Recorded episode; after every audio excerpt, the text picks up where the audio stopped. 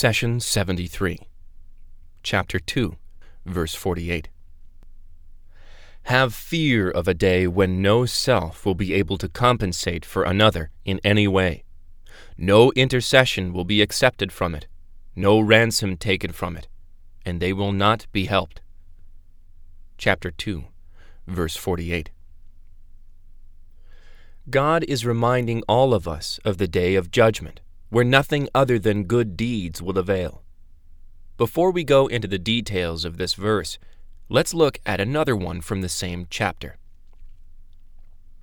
Have fear of a day when no self will be able to compensate for another in any way, and no ransom will be accepted from it, and no intercession benefited, and they will not be helped. Chapter 2, verse 123. Is this a repetition, you may ask? The answer is simply no.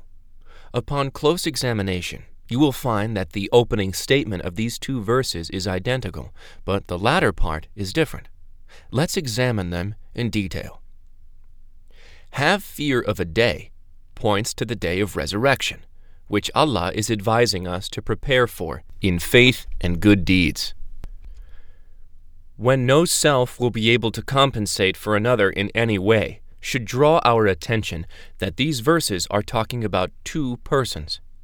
One is a sinner in trouble, and the other is a righteous person trying to help and intercede on his or her behalf.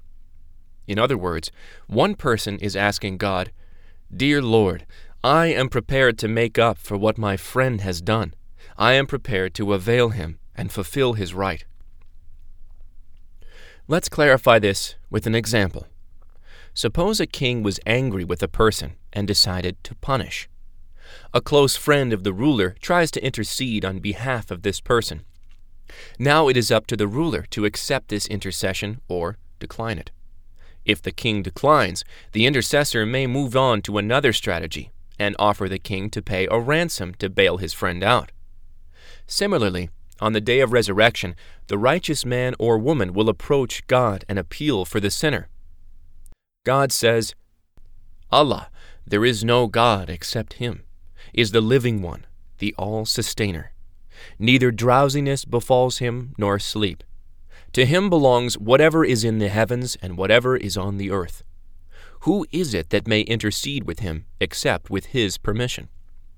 Chapter 2, verse 255. And in another verse, He knows what is before them and what is behind them, and they cannot intercede without His permission. Indeed, they themselves stand in reverence and awe of Him. Chapter 21, verse 28. So righteous people will try to intercede for others who transgressed in sin, but this intercession will not be accepted, neither will compensation be taken from them. Now we can get into the intricate difference between verse 48 and verse 123 of the cow. The 48th verse is referring to the righteous person wanting to intervene before God and compensate for the sinful one. The righteous person even offers to pay in order to make up for the sins of his or her friend. God replies, No intercession will be accepted from it, no ransom taken from it. Here, intercession is mentioned first, and then the offer of payment. The 123rd verse, on the other hand, is referring to sinful people, that is, looking for help and for any way out. Helplessness will drive this person to seek others. It is the ultimate admission of failure. On the day of judgment, the sinful person will supplicate God, What should I do to make amends for my sins? I will pay all I have. Sadly, when he or she gets no response, the only other option would be to seek a person whose intercession will be considered. God answers, No self will be able to compensate for another in any way, and no ransom will be accepted from it, and no intercession benefited. And in another verse, If only you could see when the sinners will stand before their Lord, heads hung low. O Lord, we have seen and heard so send us back. We shall do the right, for we have come to believe with certainty. Chapter 32, verse 12.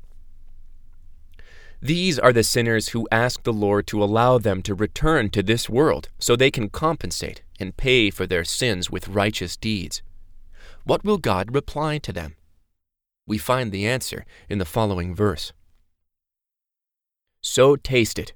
Because you forgot the meaning of this day, we have forgotten you. Taste the punishment of eternal timelessness for what you did. Chapter 32, verse 14. And in another verse, What are they waiting for but its fulfillment? The day its fulfillment occurs, those who forgot it before will say, The messengers of our Lord came with the truth. Are there any intercessors to intercede for us, or can we be sent back so that we can do something other than what we did? They have lost their own selves, and what they invented has forsaken them. Chapter 7, verse 53. Unfortunately, all these pleas will be rejected. Moreover, no relationship, no matter how close, can benefit a person on that day. God says, People, be mindful of your Lord, and fear a day when no parent will take the place of their child, nor a child take the place of their parent in any way. God's promise is true, so do not let the present life delude you, nor let the deceiver delude you about God chapter 31, verse 33.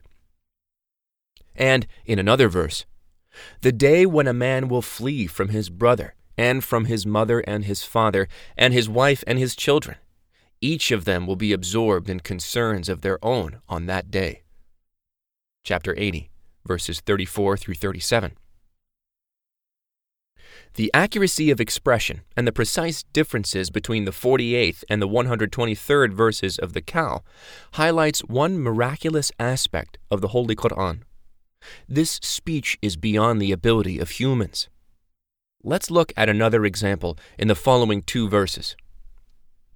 God says, And do not kill your children out of poverty. We provide for you and them. Chapter 6, verse 151. And in another verse, And do not kill your children fearing poverty. We provide for them and you. Chapter 17, verse 31. Some scholars say that the difference of pronouns, we will provide you, in the first verse, and we will provide them in the second, indicates elegance of style. But this is not the case. Let's take a closer look. In the first verse, and do not kill your children out of poverty means that poverty already exists. A poor family does not want children and may take the news of pregnancy as a disaster. When parents are poor, they can hardly feed themselves, let alone a newborn. God answers, We provide for you and them, addressing the pressing issue of the parents first, and then assuring them that the provision of the coming baby will arrive with him or her.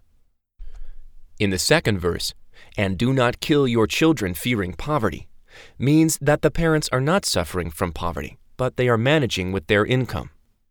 They may fear that the expenses of a new child will push them into poverty. In this case, God answers, We provide for them and for you, addressing the parents' worry and assuring them that the newborn's bounty will come with him or her, and will not affect your own situation at all. The Prophet, peace be upon him, said, Convey my teachings to the people, even if it is only a single verse. Please take a moment to subscribe and to share with your family and friends. Visit us at www.qurangarden.com.